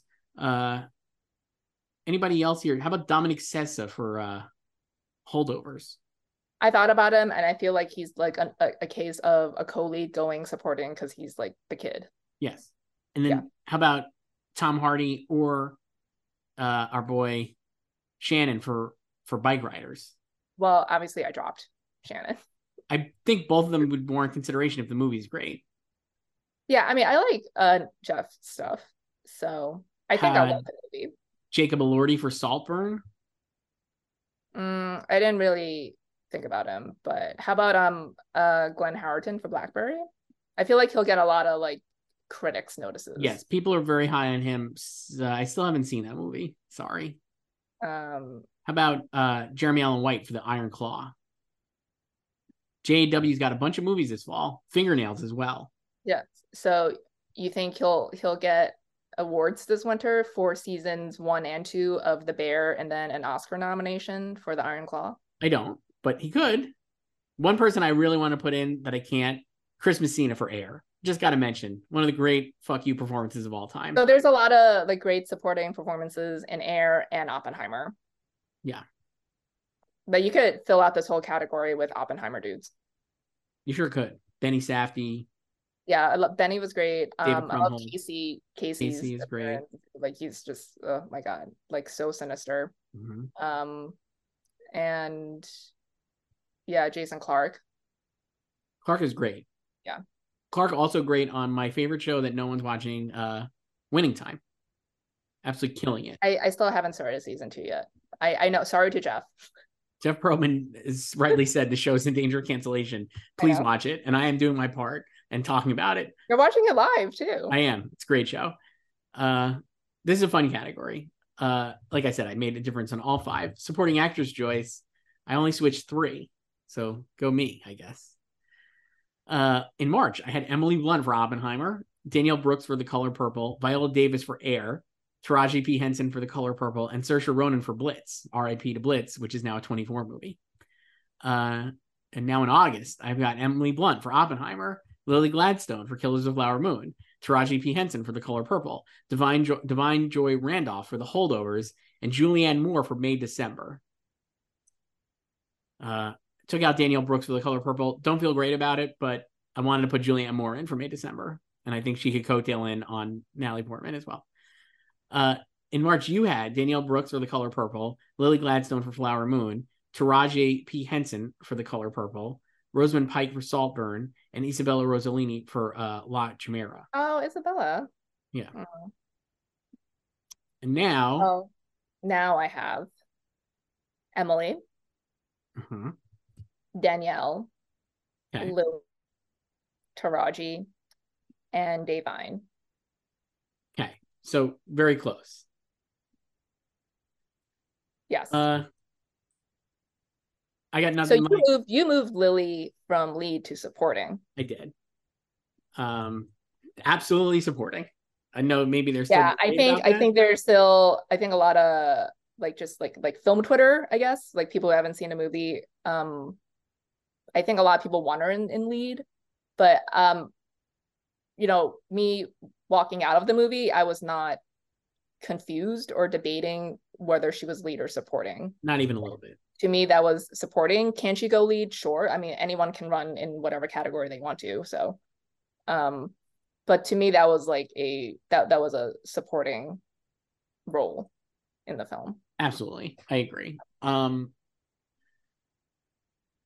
I was torn on DeVondre Randolph really too, because I was like reading, I don't even know, idle speculation that her part's not super big in Holdovers, but it also feels like she has like the emotional like part in the movie. Um, so I, I kept her in. Um, I took Danielle Brooks out just because I didn't want to Color Purple. I was kind of thinking of like maybe overthinking, but I was like, it feels like, what if this is like Women Talking, where we had two women talking represented the whole year, and, and then none, nobody. nobody got in. And I'm like, if they don't really love, love the movie, like, would it actually get two supporting actress nominations when there are other performances and movies that maybe they like more? Um, so that was why I took Danielle out, but I kind of think she would be sixth, and I guess I would lose Julianne Moore. Not sure if Julianne Moore is the person who would get in in place of her, um, but other people I considered but didn't put in. Viola for Air, certainly, who I had in previously. I rewatched the movie. It's such a great movie. I just think, I don't think she has enough to get in, even though I love the movie. And I, love oh, I mean, I think she has enough. It's supporting. Like, she has enough to get in, but I don't, I, I just think, you know, like, Air came out early and it wasn't like a huge, huge smash, you know, so it'll need another, you know, lifespan in the fall um, to really push her in. And also depending on like how these other films do. Like, I thought about only having one Color Purple lady too, but I didn't know which one to drop, so just kept them both.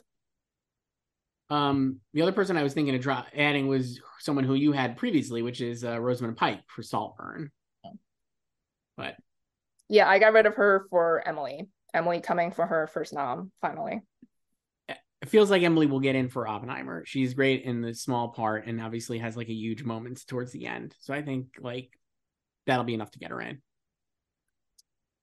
Um, you would think so. So she has not had the best luck, no. but I, I do think she finally has um, a vehicle to get her there.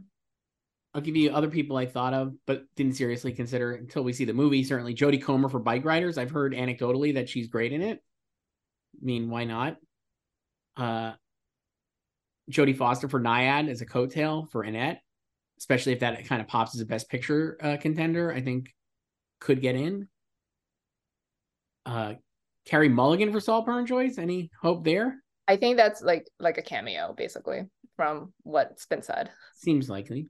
Uh, two people I would actually really like to see in the race. Uh, Rachel McAdams for Are You There, God? It's Me, Margaret. That'd One of cool. the great performances of the year. Uh, not sure that movie has enough juice to get anywhere. I but... think she's in she's in the same boat as Viola, but like even lower. Yes, uh, but she's a, just a wonderful performance. I think she's so good in it. And I think you can't, even though I don't think she should get in, you can't discount America Ferrera for Barbie uh, because she's got like the showpa- showcase moment in the movie, basically. But I don't know if the humans are served as well as the other characters. Well, I don't know if like voters care about that aspect. I, like, I don't think they're thinking as deeply about that, whether or not sure. the humans were uh dimensionalized in the sure. film, um like if they're just reacting to that speech. So but um, um yeah I, I don't know I I feel like she's kind of like one of those people who like you were not expecting to have such a moment in the film going into it, and then it's like a surprise, and it is, you know, a great moment for her and is like the the inciting moment in the third act, you know, for the Barbies. Mm-hmm. and Um, so, but it also feels like she could be someone who like just, just could just peter off. Like once, um, we get into the fall, and then like Barbenheimer is like not top of mind anymore, mm-hmm. you know? So like, I think like she is obviously running third behind Margot and Ryan here, like, like third priority. Yeah. I think she's like, I think people just see, like, are just surprised by what she was doing in the film. Sure. Uh, in our I mean, odds, she did, she did, she's also in Dumb Money, your your former Best Picture nominee. Yeah. Not not not not expecting that one. Uh, the top five in our odds are Lily Taraji, Danielle Brooks, Emily Blunt, and Julianne Moore. And Devondre Randolph is in sixth. So, so who do you have winning? I have Lily winning, but I'm not sure if she will win. I'm, I guess it seems like very obvious that she would win. It feels like it was preordained at Cannes that she would win. and people have just kind of given up thinking about this category for now? Well, no, I think some people like think she might be in lead. I mean, she can still be in lead. She could. They haven't decided, obviously, but I mean, it seems like she would be very much, if she switched to lead, it would very much be like Michelle Williams going lead for Fabelmans. I think even like less so. Yes. Because like, I think like at least like Michelle and Fabelmans had a, like some moments to herself where, yes, um, or like extended moments to herself. And I don't really, like, I remember there was like a point in Killers where Lily was gonna do something and I was like, okay, here we go, like a big scene for her, and then the scene was over in like thirty seconds. Yes. um, um I have Taraji in second. I think if Color Purple is like great and big, I think it'd be an easy to imagine her winning, so I think I have her in first right now, right? Yeah. I don't and, know. And I would easily put Daniel Brooks in as well if if Color Purple like pops. Yeah.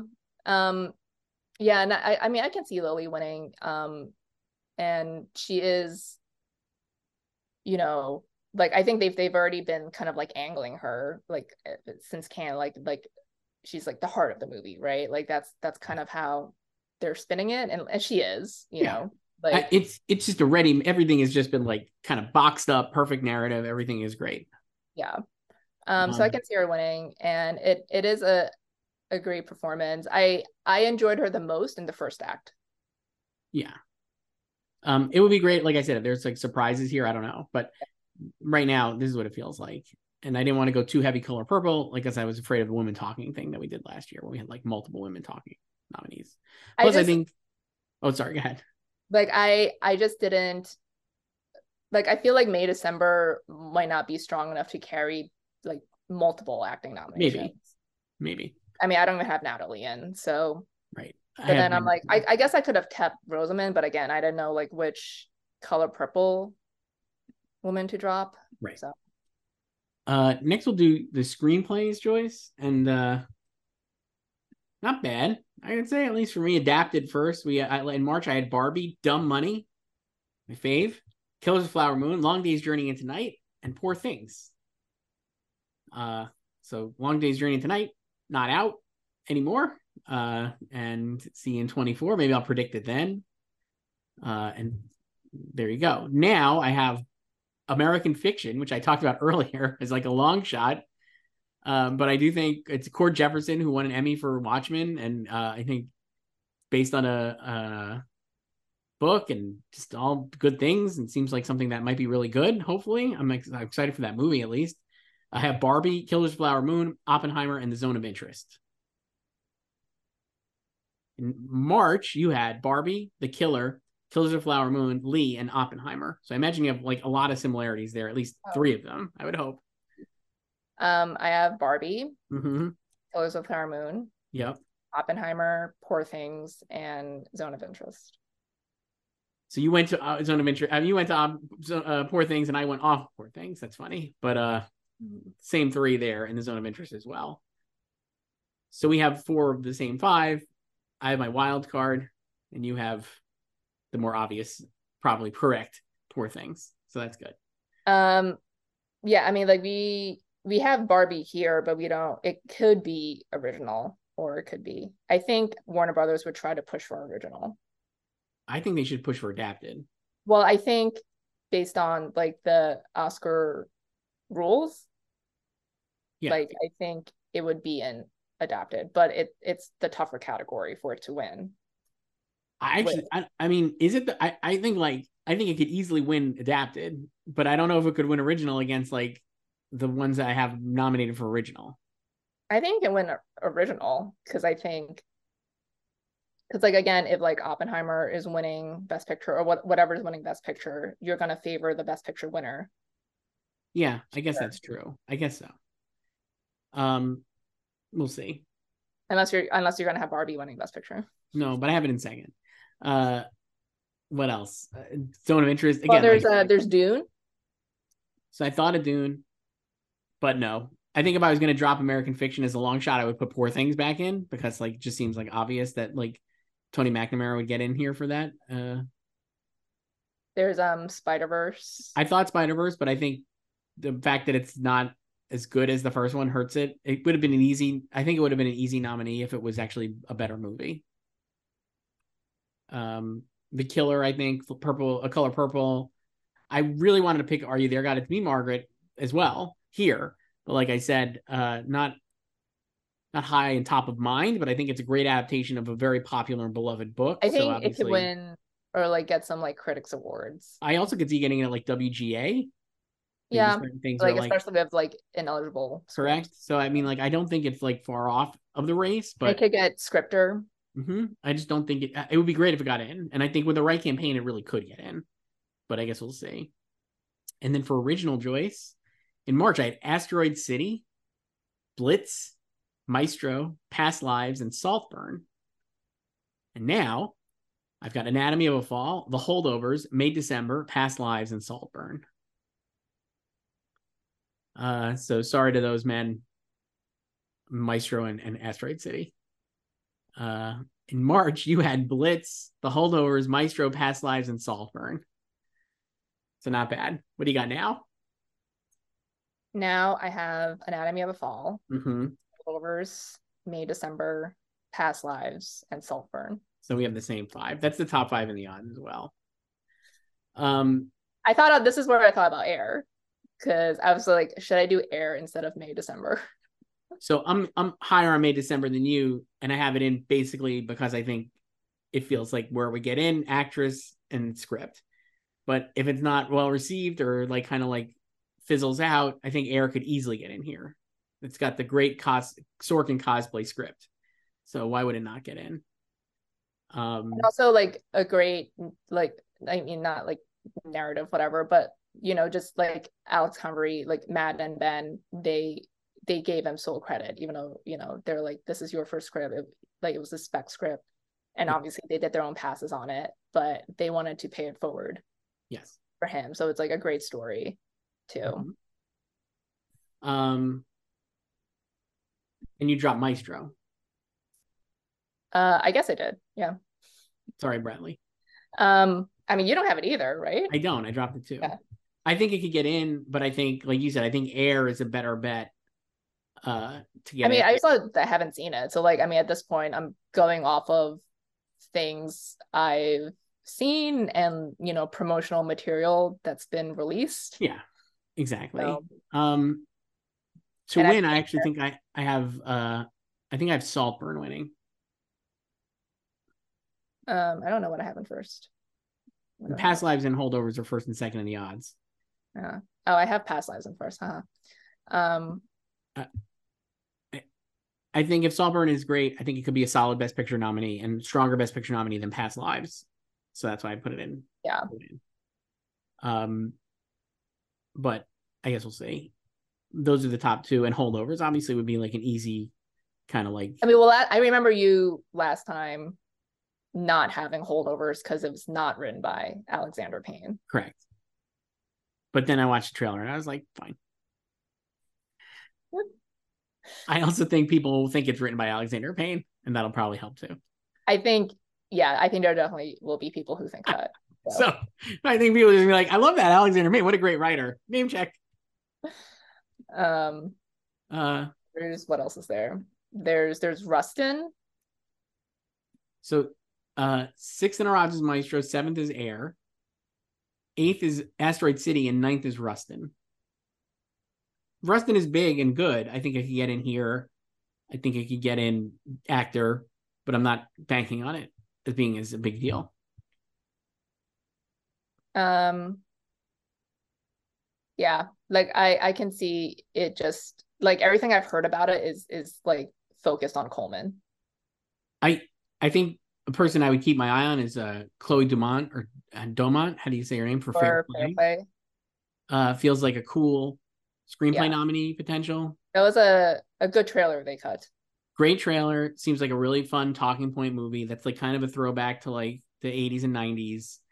Um, seems like the type of low nominee here. Like, I guess I would put in the same boat as like, Are You There, God? It's Me, Margaret, kind of as like a, probably will get like other screenplay nominations this year. On the fringes and maybe as a contender, depends on how much they can push it. Um, There's there's Priscilla. How is that original? I don't know. Fingernails, I think, could be good. Sounds like an Eternal Sunshine-esque drama. So if that ends up being good and big, I think that could pop here. Uh, yeah, there's... down here, there's Bob Marley's in fifteenth. Yeah, no. How about no. the Iron Claw here? That's an eighteenth. Right above Priscilla, which is in here for some reason. I, I think Fair Play would be the one. Uh, They're showing could... up, which was, you know. Yeah. I don't think so, though. No. Perfect Days. I'm just, like, scrolling now. Chevalier. Remember that last year, too? So many years of Chevalier. Yeah. The many years yeah. of Chevalier. Mm-hmm. Blue Jean. Yeah, it just seems a little small. Yeah. Um, yeah. I mean, like, How Do You Live? That's in thirteenth. Joyride is in twelfth. Is it? Well, I'm just reading what I have in front of me. So it hasn't been updated very much, I guess. Uh, so you can go make your picks now if you're watching this and update, give us better odds to look at, certainly. Uh, Joyce, I got an email that we could read. Already getting Oscar emails.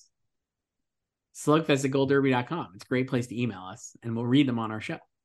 Hi, Joyce and Chris. This is my second time writing in. This is Frank. Uh, I've been loving the content. I have a few questions, but don't feel like you have to answer them all. Frank, I'm not going to read them all. Just tell you that right up front. Joyce, I'm wow. only reading a couple of so these. So rude. I'm just reading a couple of these. Maybe Frank will save a couple of these for later. Is there any chance Ryan Gosling rides Barbie's wave to a win? I, I was rooting for him for La La Land, but knew it wouldn't happen. His other nod was for Half Nelson, and I know the nom was the win there. I remember you guys said that the Academy tends to not award handsome young men. I believe you were talking about Leo at the time. Do you think that's a big contributor as to why he wasn't taken seriously as a winner for La La Land, or did they just not love the performance? I love that performance, but I think it was... Uh, I'm not a big La La Land person, but I just don't think Casey was losing that year. That's the problem. I don't think it was anything against Ryan. I think it was yeah. just like a steamroll. And I think we might, like we had just said, might be running into that again with Downey, uh, who seems like well on his way. Yeah. Um, I think this, it is funny he brought up like the the young handsome men thing, because remember when Ryan was cast and then the internet was like, he's too old to play Ken because he's forty. Awesome. Love the yeah. internet. It's never not bad. Uh, his second question, Joyce, was, why do you think people are over-predicting Killers of the Flower Moon by having it winning Best Picture when The Irishman didn't walk away with a single Oscar? Food for thought there, I guess. Wow, Frank. Has Frank seen Killers of the Flower Moon? I don't know. Um, or is he just going off of the offer? Maybe he's just going off. Of the, yeah. Uh, I mean, I think because it's just, you know, it's Marty, and it, like you said, like it could be his like final big film. Yeah. And I mean, I think, you know, well, no, this time last year we we already knew it was it was not coming out. Um, but you know, uh, last like spring, early summer, it was heavily predicted to to win when people thought was coming out in twenty twenty-two. Yes, so I think definitely. This like no matter what year this movie is coming out, it's always going to be predicted to win. I think there's always the Marty. I don't know if it's tax is the right word, but there's always the Marty. You're going to get the Marty boost. Always going to expect him to get multiple nominations and be a favorite to win. Yeah, and I think if like he were making this like twenty years ago, it would not be the case. It would just be like another, I mean, like Gangs of New York, you know, like people were waiting for it and it was delayed, you know, for like a year and everything. Um, but it, it's like, I, I don't think there's this like desire or, or want for him and the film to do well as much, because like you knew like he still had like decades of work ahead. But I think it's like the fact that he's eighty, you know, and he's made those comments. He's like, he now finally feels like he's like mastered the craft and he's running out of time. It's like, you just, you, you want this for him and you want him to have another Oscar and you want the film to do well. So I think that's why it's being quote over predicted. Um, yeah. I, I think it's like a type of, like I said, I'm very excited to see it again. And I think it's a movie I will think about a lot in mm-hmm. terms of like what it means for Scorsese's career and like what he's saying. for many years after like the Oscars, but I'm not sure if it, that's enough for me to predict it to win multiple Oscars. Yeah, I kind of, I need to see how like the general public responds to it. Yeah, I think that's fair. So like we already know how, you know, some critics have responded to it very favorably coming out of Cannes, which was also expected. Yeah. So, I mean, I don't expect a bad movie from Marty either. And I, and I really like, I enjoy the film a lot, yeah. but I also don't think like it's a long film and it's not like quick like Oppenheimer is either. That's the, that's a part of, that's one of the reasons I think is like, I think Oppenheimer is a movie that will play. Obviously, like there was such a perf- uh, push to see it in theaters and like the Nolan formats and all that stuff. And it's been like a blockbuster in IMAX and seventy millimeter, but I think it plays, it will play really well no matter where you watch it because of the pace. And I think Killers of the Flower Moon, I am dubious of how it will play at home versus Oppenheimer, let's say. Yeah, and like Apple and Paramount are obviously, you know, behind it theatrically. Yeah, it'll be in the theater for a while. So, so that's good. Yeah. Which is good. Yeah, but again, I, I don't know how many people will go rewatch it multiple times like they're doing with Oppenheimer. Right. I will. You know? I'm going to go see it again. So I'm a weirdo though. I mean, uh, the, the sound thing is is is also like a, a big deal. It's Dolby yeah. for Killers. So, but yeah, I I think, uh, like I said, like I think it's good for Oppenheimer that Killers of the Flower Moon is still viewed as the one to beat. You know, I, I think you could end up thinking like it's going to be competing against Oppenheimer, or Oppenheimer is going to be competing against Flower Moon in almost every category. You could argue that it's, I mean. Visual effects aside, I think Oppenheimer maybe gets in visual effects, right? Because of like the practicality of it and the, but I'm like sound, like you were saying, I think Oppenheimer's got to be like front runner there, even though we can't predict this. But I mean, Killers of the Flower Moon sound is incredible. Uh, score, I think both Flower Moon and Oppenheimer would be very well represented there. Uh, production design, production design for sure, and I think actually Killers of the Flower Moon might have the edge there. Uh, editing, I think. Definitely Oppenheimer, and Thelma would be, you can never count her out, but I don't know if it's too long because that sometimes is a ding and then she won't get in, but I think. And then the, and it's also like Killers of the Moon is straightforward. Yeah. And so. Cinematography, I absolutely think both will get in. So I'm like, it's going to be competing against Oppenheimer or Oppenheimer versus Killers of the Moon in like maybe eight or nine, maybe categories, right? I mean, like, picture, yeah, I, director. Like, so. I, I think it could get like Killers of the Flower Moon could get ten nominations just like Irishman did. I think it could win one at least, unlike Irishman. I don't know what. It could win like a craft. Or Lily Gladstone. Yeah. People, most people would say that would be their yeah. win. But I'm like, picture, director, adapted screenplay, actor, supporting actress, supporting actor, uh, score, cinematography, sound. Production design is ten. All, both Oppenheimer and, and Flower Moon I would have for ten right there. And then I think editing is eleven for Oppenheimer and maybe also Flower Moon. And then twelve would be visual effects for Oppenheimer and not for Flower Moon probably. I mean, that's like a crazy amount of Oscar nominations for these two. Yeah, movies. Like they're basically in every category. Yeah. So, costumes. So it'll be, it'll be interesting. If, yeah. Um... I can see, I mean, both their costumes are great. I mean, like, Killers of the Flower Moon costume, like, all the Osage costumes, incredible. I mean, I definitely think that'll get in. I think Oppenheimer could be one that doesn't get in for costumes because it's just men in suits, and maybe people don't take that as seriously, but it's great costumes. Yeah, great costumes. Beautiful costumes. Beautiful great costumes. gowns. Great, um, beautiful gowns. And, yeah, I think, like, it will be interesting, like, to see if they get snubbed in any of these. Well, you know? I think that'll be a big tell on Oscar nominations day of which movie. Like even like with the guilds. So yeah.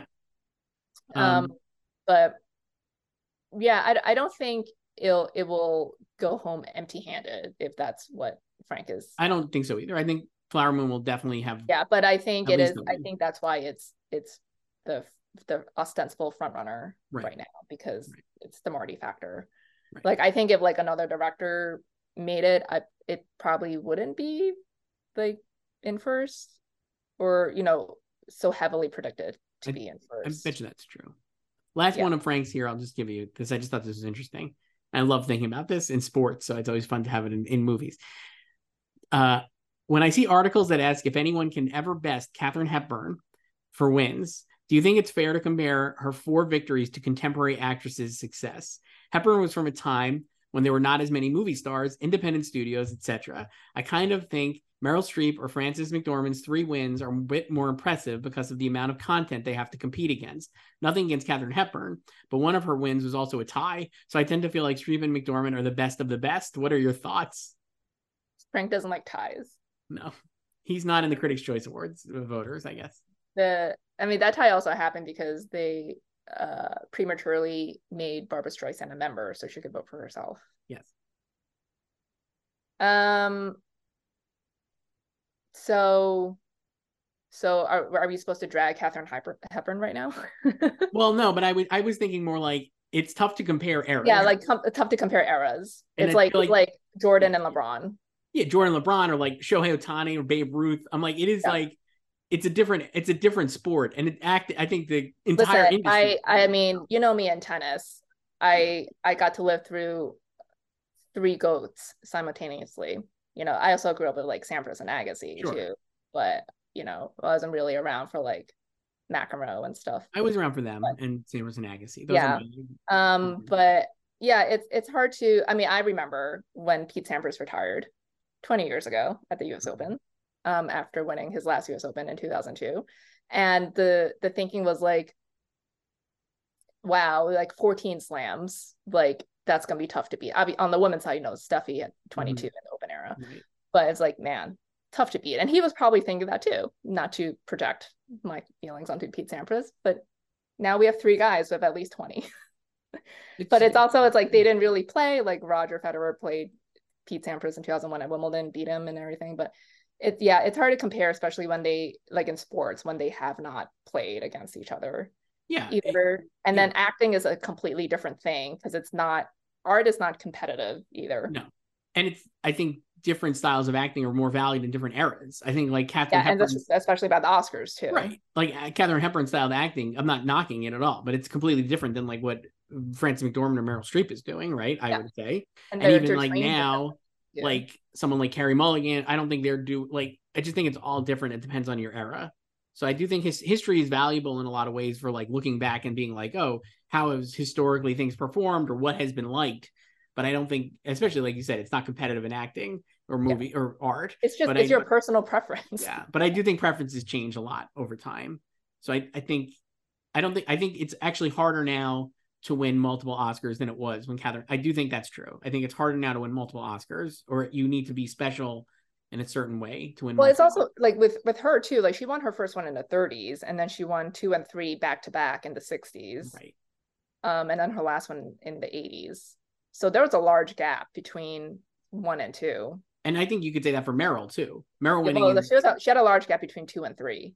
But Fran, I think is like, incredibly Fran, impressive. Yeah, Fran had a large gap between one and two, and then a very small gap between two and three. Right, and not. But I also not, think she benefited. Like for three, it was just like chaos that year. You know, like it was, and I think she benefited from having like the best picture frontrunner, yeah. basically. But so, yeah, it's interesting to think about. I don't know. I mean, I, but I, I don't think like they're consciously thinking about like we can't give someone a third Oscar, because that was also what was holding people back from predicting Fran too, because it's like she just won her second one, right? Like if they like that performance, if they like that movie, like they'll they'll vote for it. Like that's, they're not going to stop voting for someone because they won very recently. So they didn't stop, you know, themselves from voting for Katharine Hepburn when she won the year before, right? So um but yeah, I mean, obviously there are a lot more actors and a lot more stuff. Yeah. And no, no studio system either. So they could pretty much do whatever they want. They could also make their own films, produce their own films. Um, but, but I do think like, I don't think the Oscar voting preferences in, in those categories have changed that much. Like, I think we still know what appeals to voters. Right. So. But uh, and that's it, Joyce. So this was a lot of fun. So we said we're gonna, this is our our Oscar preview. We're gonna come back to the Oscars in, in a few weeks, I guess, right? We're gonna do a couple after more after all the fests. Yeah. So we this is August thirty-first when you're watching it. We're gonna do the Emmys on September seventh and September fourteenth, and then into the Oscars we go, I guess. and see you later Emmys in twenty twenty-four or December maybe. What fun. This is great. I love these picks. I can't wait to look at them again in at the end of the uh, we'll look at these picks I guess at the end of uh when we do this next well, year. I don't I feel like they wouldn't change that much now going forward. No, probably not. We'll see. Maybe one or two. Uh, all right, Joyce, this was fun. Talk to you later. Bye. For all things Hollywood competition and award season, head to gold derby dot com and follow us on social media at Gold Derby.